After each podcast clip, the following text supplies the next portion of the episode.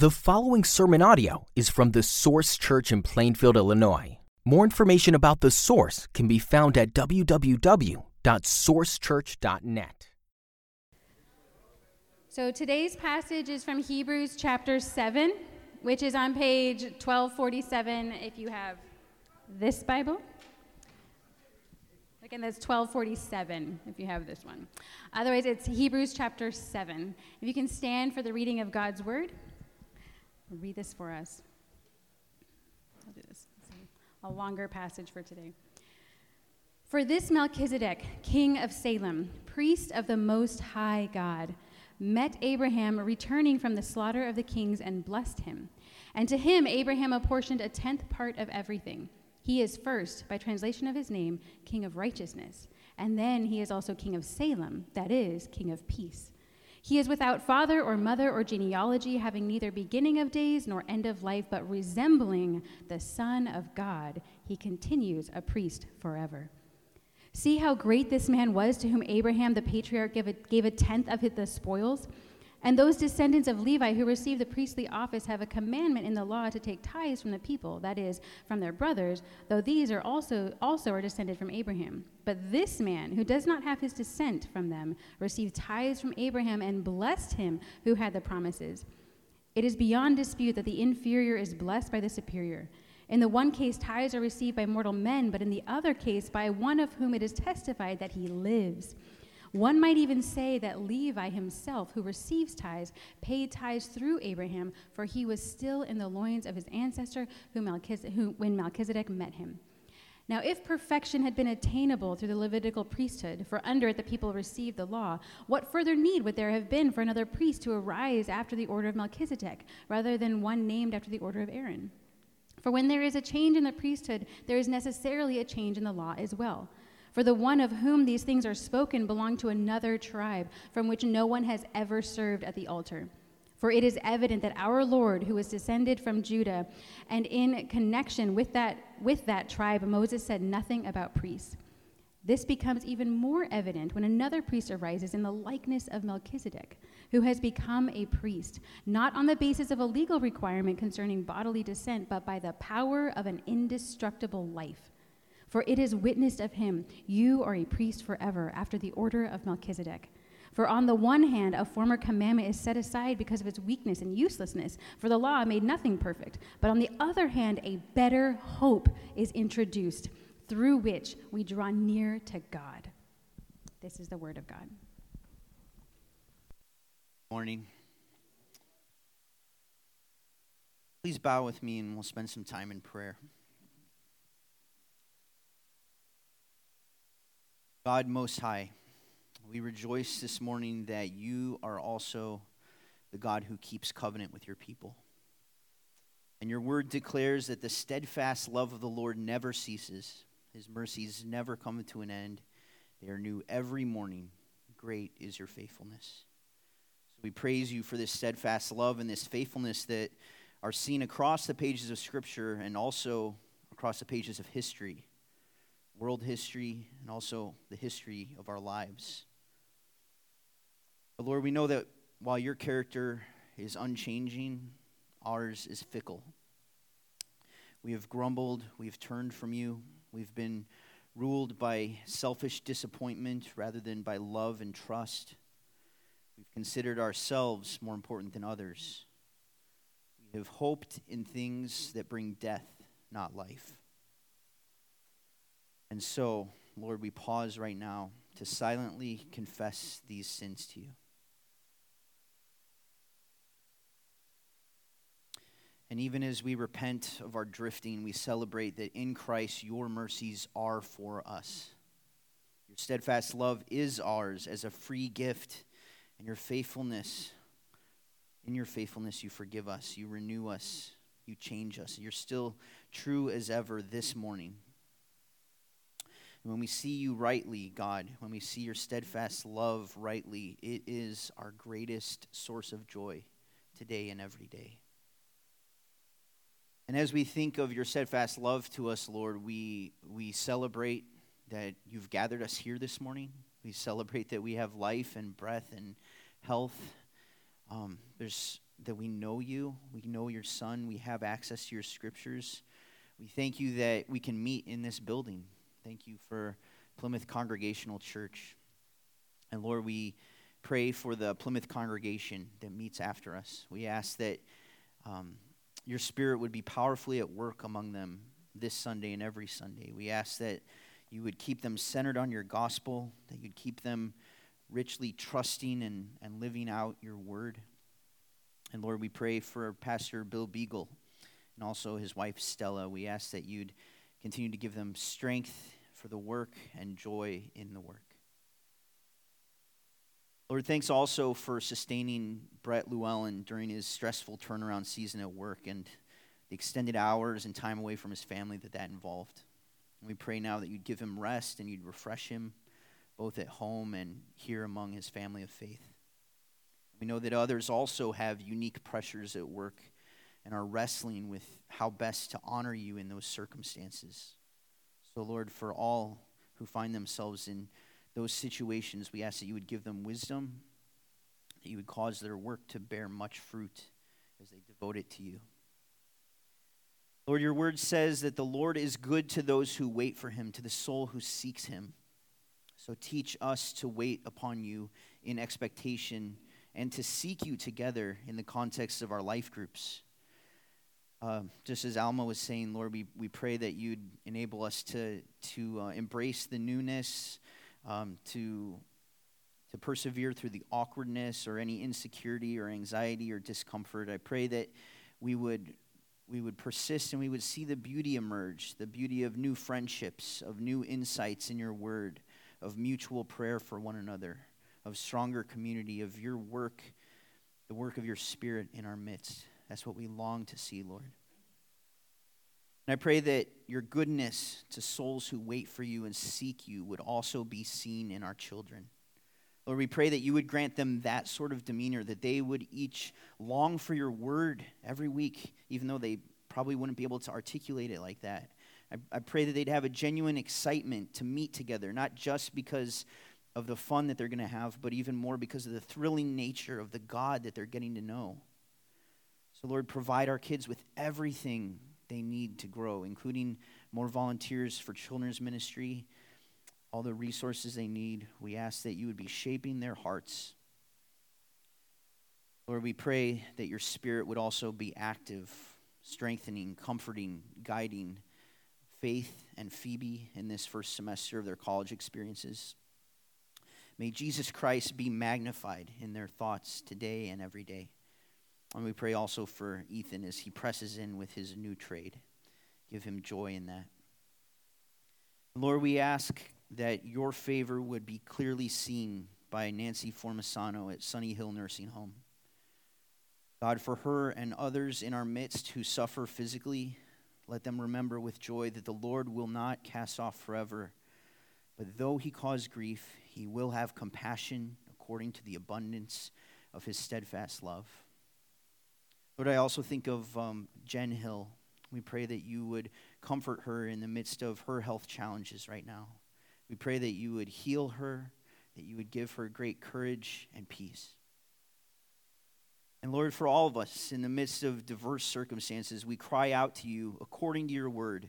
We say, The Lord is my portion, therefore I will hope in him. So strengthen our hope and teach us to hope in deeper ways today as we consider from your word how Jesus introduces a better hope through which we draw near to you. We pray it in Christ's name. Amen.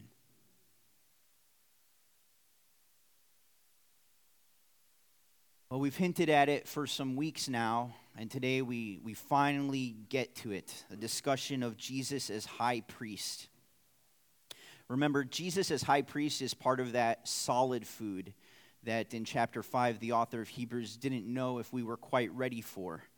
Uh, but now he's getting into it. And uh, so I'm going to read, as we go through this section, I'm going to read the text again in different chunks because I want you to hear it. I want you to hear it repeatedly because it is a little complex. It's tricky to grasp, and that's okay.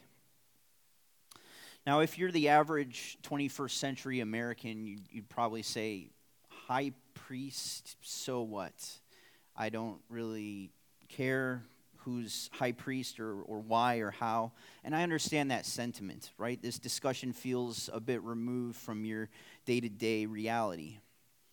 But I hope that you can see that actually the concept of high priest is incredibly relevant to how we approach our lives every day. A priest is someone who advocates for a person in need and, and seeks to elevate them into the favor or experience of the deity. So the priest is the, the one who touches and handles the mysteries and serves as a mediator. So the specifics about your priest will depend upon who or what you worship. For example, if you're a, Muslim, then you're going to need a priest who can lead all the chants and rituals in Arabic and, and also bless certain killings of animals. If you're a druid, and yes, those do exist today, it's actually quite popular in Europe, um, your priest might talk to the tree spirits on your behalf. If you're into mindfulness spirituality, uh, then your guide functions like a priest to coach you in certain yoga and meditation exercises. But we can think about priesthood even beyond those overt religious categories. Maybe music is the divinity you seek, and if so, then Elvis or Jim Morrison or Nick Cave have all at different times been called the high priest of rock. Or maybe, like a lot of our society, you've become convinced that politicians can make it better. They can affirm your lifestyle in the way that you need. And so Mitch McConnell or Nancy Pelosi become priestly figures.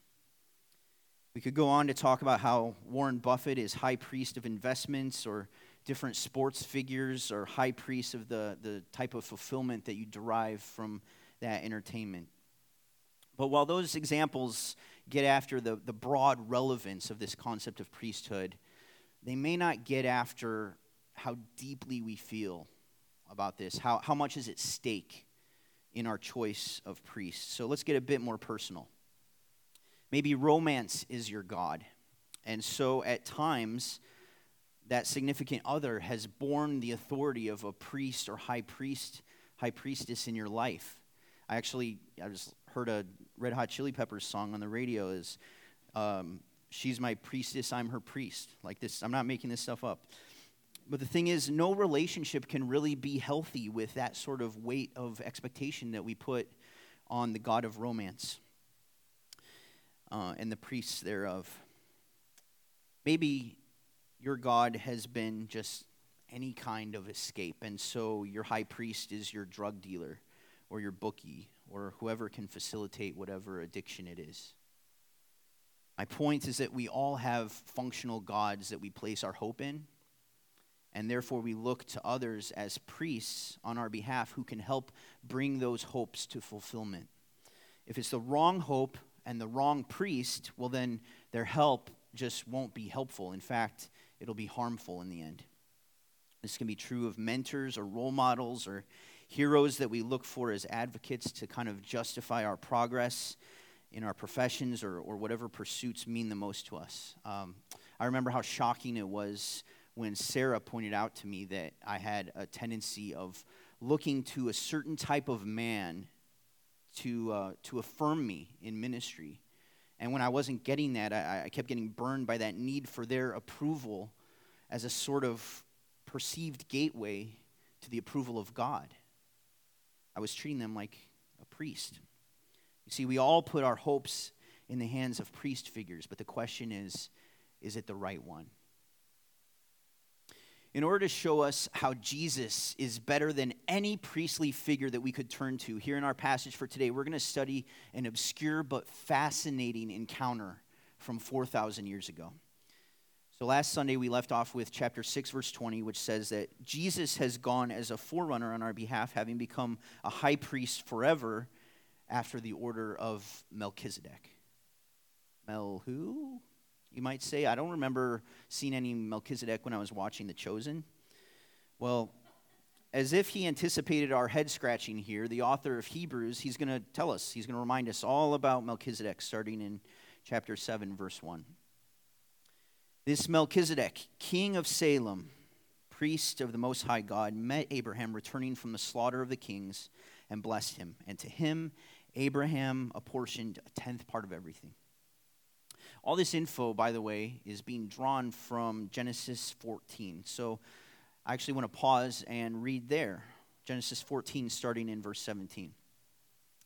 After Abraham's defeat of Chedorlaomer, the most difficult name to pronounce in the Bible, I feel, um, and the kings who were with him, so this, this great military victory that Abram had, then Melchizedek, king of Salem, brought out bread and wine. He was priest of God Most High. And he blessed him and said, Blessed be Abram by God Most High, possessor of heaven and earth. And blessed be God Most High, who has delivered your enemies into your hand. And Abram gave him a tenth of everything. So we see that as Abram is returning from this largely successful military rescue campaign, this mysterious figure named Melchizedek just appears and he brings out bread and wine. That's quite interesting imagery given what Jesus would do with bread and wine so many centuries later. Well, this Melchizedek is called priest of God Most High, but given the fact that this, this is a totally pagan area where we thought that only Abraham carried the knowledge of the true God, so from where did this figure arise?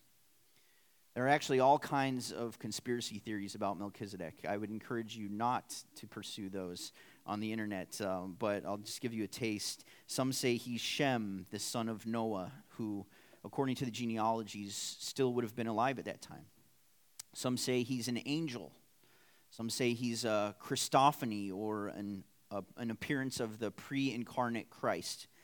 Or the text certainly allows that he could just be a normal man who God had raised up and, and stationed here at this point in history um, to stand for the knowledge of God in a godless place.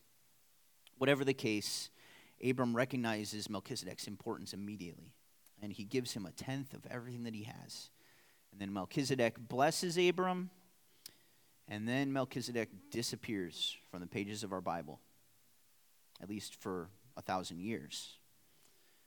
Then, 1,000 years later, at that time, David, seemingly out of nowhere in Psalm 110, has this messianic vision picturing God speaking to the coming forever king.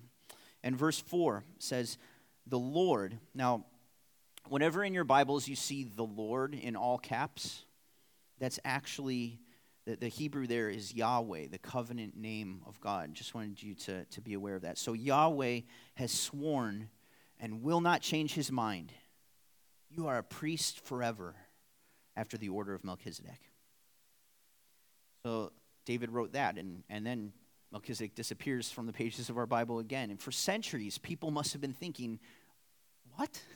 Like we thought whoever Melchizedek was, he was kind of this one off. But now he's got an order. And how can a king in Israel also be a priest? Those two offices are separate. And how could anyone be a, a priest forever anyway? So rather than saying something specific about this coming son of David, I, I, bet a lot of people felt like this was almost creating more confusion. But then, after another thousand years, the author of Hebrews picks up these seemingly random pieces of Genesis 14 and Psalm 110, and he draws the line to their fulfillment in Jesus. And the first thing that we're meant to see is that Melchizedek resembles the Son of God. We see this in verses 1 through 3. Melchizedek is meant to point us to Jesus. As already mentioned, he was priest of God Most High. Well, that certainly sounds like Jesus. If you remember back to chapter 3, we were told to consider Jesus the apostle and high priest of our confession.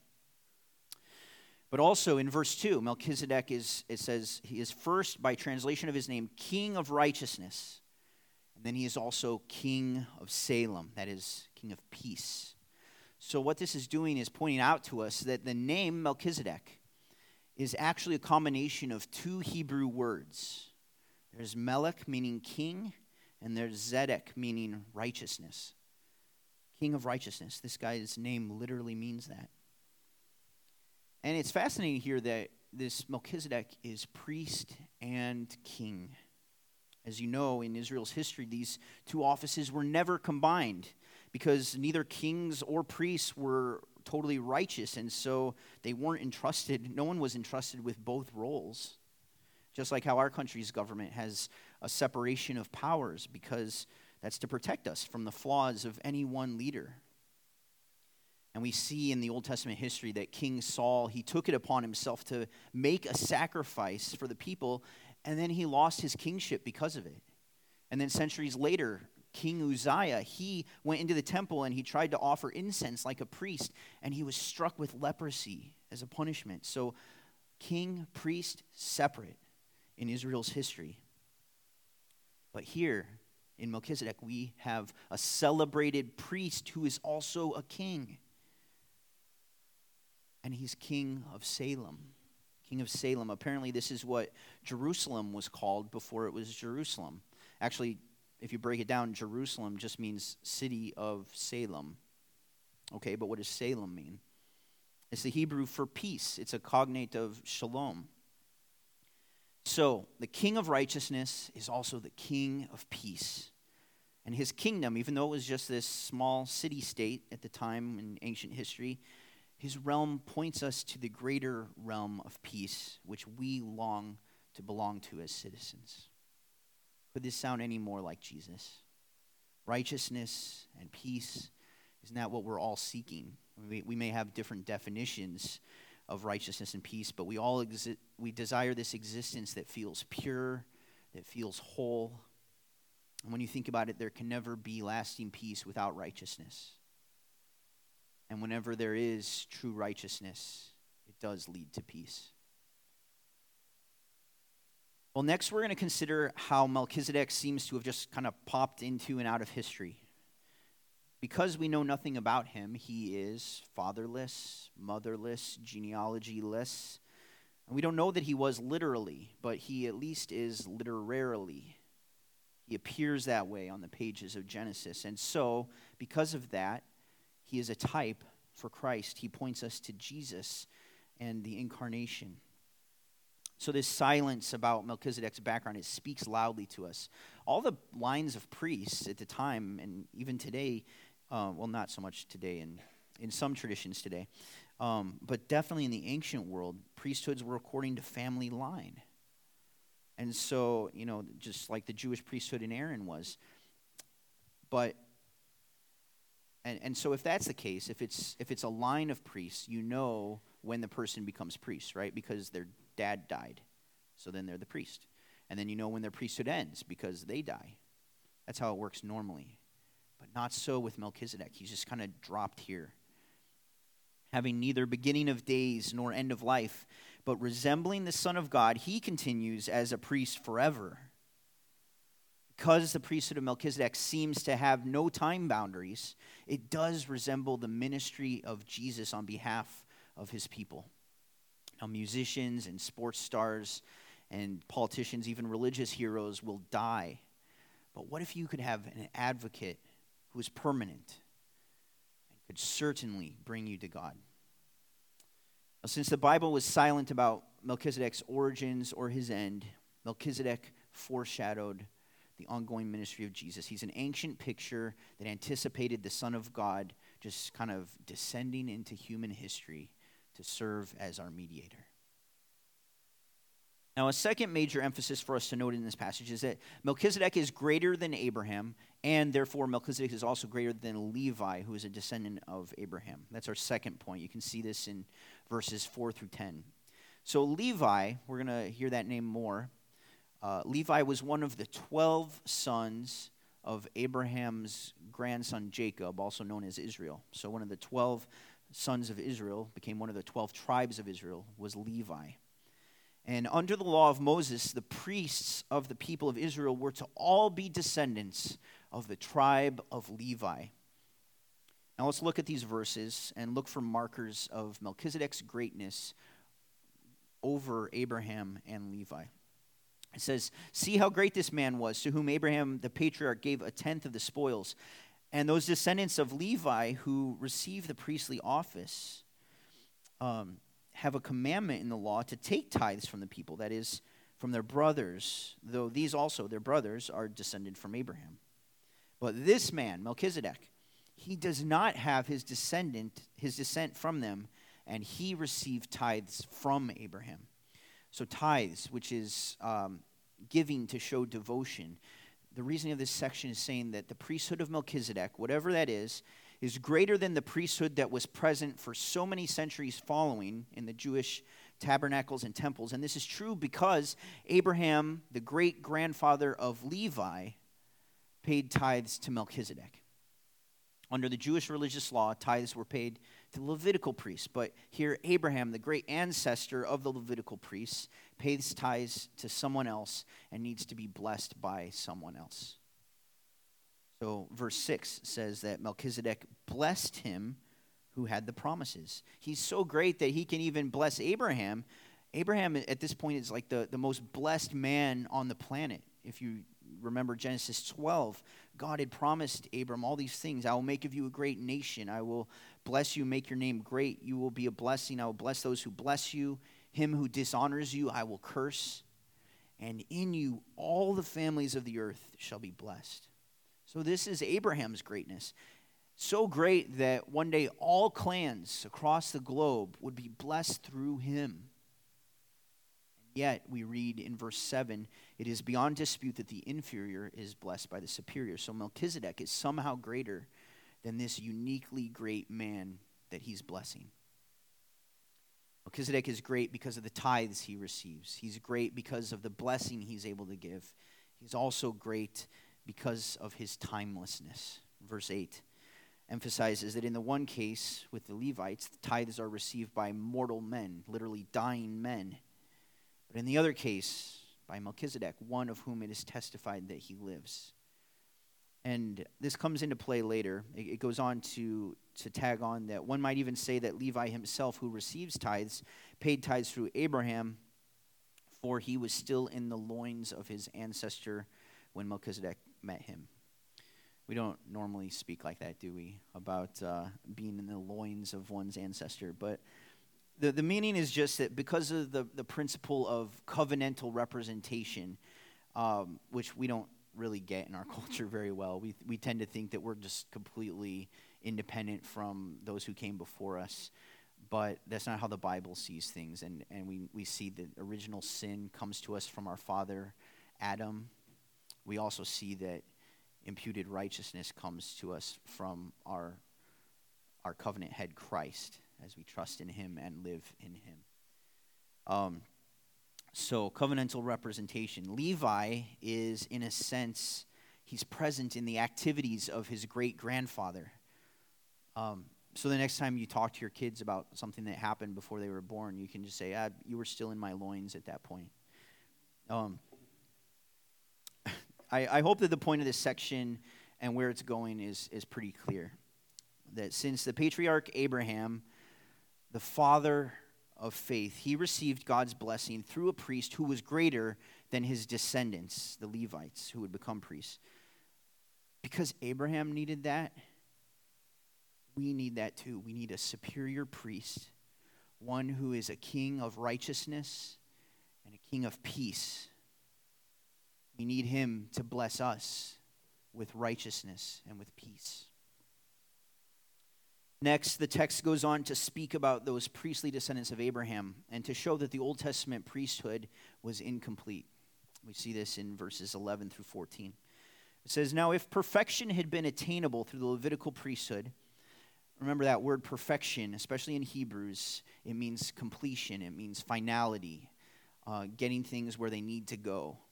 If that was available, attainable through the Levitical priesthood, for under it the people received the law. What further need would there have been for another priest to arise after the order of Melchizedek rather than one named after the order of Aaron? If, you, if something is perfect, you don't keep getting hints about how we need to get a replacement, right? Um, the, the re- that's the reasoning here that if there's a hint, this persistent hint of a new solution that's coming, such as what we see in Psalm 110, it says, uh, about this person in the future, you are a priest forever in the order of Melchizedek. So it's hinting that something different is coming, something better is coming. We wouldn't have hints like that if the existing thing, the Levitical priesthood, wasn't somehow insufficient. And the text continues For when there is a change in the priesthood, there is necessarily a change in the law as well. For the one of whom these things are spoken belonged to another tribe, from which no one has ever served at the altar. For it is evident that our Lord was descended from Judah. And in connection with that tribe, Moses said nothing about priests, right? In, in Israel, kings were from Judah, priests were from Levi, unless the rules change with the new priesthood. The fact that Jesus is the priest king prophesied in Psalm 110 shows that the Mosaic law no longer held sway over these matters. A change in priesthood necessitated a change in the law. Again, there was nothing flawed about the Mosaic law, right? It was a good gift given by God to steward the people until the time of Christ. But the law was unable to attain perfection on its own. This conclusion is drawn out because the original recipients of Hebrews, the people who first looked at the, these writings, they were tempted to go back to Judaism in order to escape the suffering that was uniquely coming upon Christians at that time. They wanted to blend in, they wanted to go back to these systems, these structures they were familiar with. So they needed to be reminded that the Jewish temple didn't have a priesthood that could lead them to completion. It was a steward, it was a temporary placeholder. But now the truer priest had arrived. Now, you may not be tempted to return to another priesthood, literal religious priesthood, or, or maybe you are, I don't know. But it is true that we all seek guidance or help in our search for experiences of purity and peace. And you need to see this in this text that hoping in lesser advocates will leave you incomplete. You know, maybe that person or that system played a role in your life, but now it's time to hang all of your hopes on the one high priest who can deliver, the one who's greater than the greatest mediators we have sought, the one who brings perfection where all systems that depend on mortal people will fail. the previous, the previous priesthood couldn't lead to perfection. But Jesus' priesthood in the order of Melchizedek represents a better hope. We see this in verses 15 and 19 that the lack of the Levitical priesthood becomes even more evident when another priest arises in the likeness of Melchizedek, who has become a priest not on the basis of a legal requirement concerning bodily descent, but by the power of an indestructible life. For it is witnessed of him, you are a priest forever after the order of Melchizedek. So not only does Melchizedek resemble Jesus, not only was Melchizedek greater than Levi, not only is the Levitical priesthood unable to bring perfection, but Jesus has appeared in the order of Melchizedek, changing all the rules of priesthood forever. No longer do we need mediators who are weak and vulnerable in place because the law, just because the law says that they are the person. Our great high priest has claimed his place through the power of an indestructible life. When Jesus rose from the dead, when he ascended into heaven, he proved that he is a priest forever. Now, the people of Israel didn't go out to look for a priest like that, but God sovereignly and graciously established him. He was promised thousands of years before, he was established in the fullness of time by God's grace. And the implications of this are huge. The implications of a great high priest like this are simply huge. And it's, we're not going to be able to get to them all today. It's going to take the rest of chapter 7 and chapter 8 for us to unpack this. But a big piece of what this passage is saying is that Jesus is the end of the old rules. The old rules, whether you're Jewish or pagan or humanist, say that there is this elite class of mediators, and you have to gain access to them, and you have to follow the prescribed activities in order to attain that peace and that purity that you seek. And this is a burden and it requires repeated effort, and its effectiveness can never be 100% certain. This text says that on the one hand, a former commandment is set aside because of its weakness and its uselessness, for the law made nothing perfect. But on the other hand, a better hope is introduced through which we draw near to God. A better hope than what? Yes, better than the order of Levi. But the scope of this greatness discussed all the way back to chapter 5, it's, it's beyond just the comparison with Levi. And we'll see that in the passages going forward. Jesus is a better hope than any other that we might grasp for to find lasting refuge. Any sort of advocate, like hey, get me there. Can you get me to, to whatever it is, enlightenment, whatever, however we picture that. Um, we know that Jesus gets us to the real deal, the living God. The first hearers had been grasping after the Jewish priesthood, so they needed to be told to let that go. You and I maybe have been grasping after other systems and reassurances. Maybe it's refuge in religious systems. Maybe it's refuge in family members as, as priests toward our okayness. Or maybe it's pleasure, or maybe job success. And, you know, you followed all the rules that you know to derive the security that you sought. But the remedy never stuck because the problem went too deep. It wasn't just a problem around you, it was a problem within you. Because ultimately, all of our situations aren't unique. We are all sinners in the need of a righteous God, and He alone gives us that peace that we seek. So, the pure and peaceful life is simply unattainable through the priestly entities to which we so naturally cling. But there is one king of righteousness and peace. And when he was tempted toward corrupting himself for comfort or for ego or for power, he suffered as we did, but was without sin. He proved his purity. And going on to make cosmic peace by the blood of his cross, Jesus said to his followers, Peace I leave with you, my peace I give to you. This King of righteousness and peace, he has made himself known in this most widely disseminated of all books. He's also made himself known in this room here today he is making himself known to you. You must come to Jesus Christ, the King of righteousness, the King of peace. I don't know what spirituality you're trying to achieve, what sort of transcendent bliss you're trying to reach, or what other source of peace that's lesser that you're trying to connect with. But there's only one priest who can make the connection that will satisfy.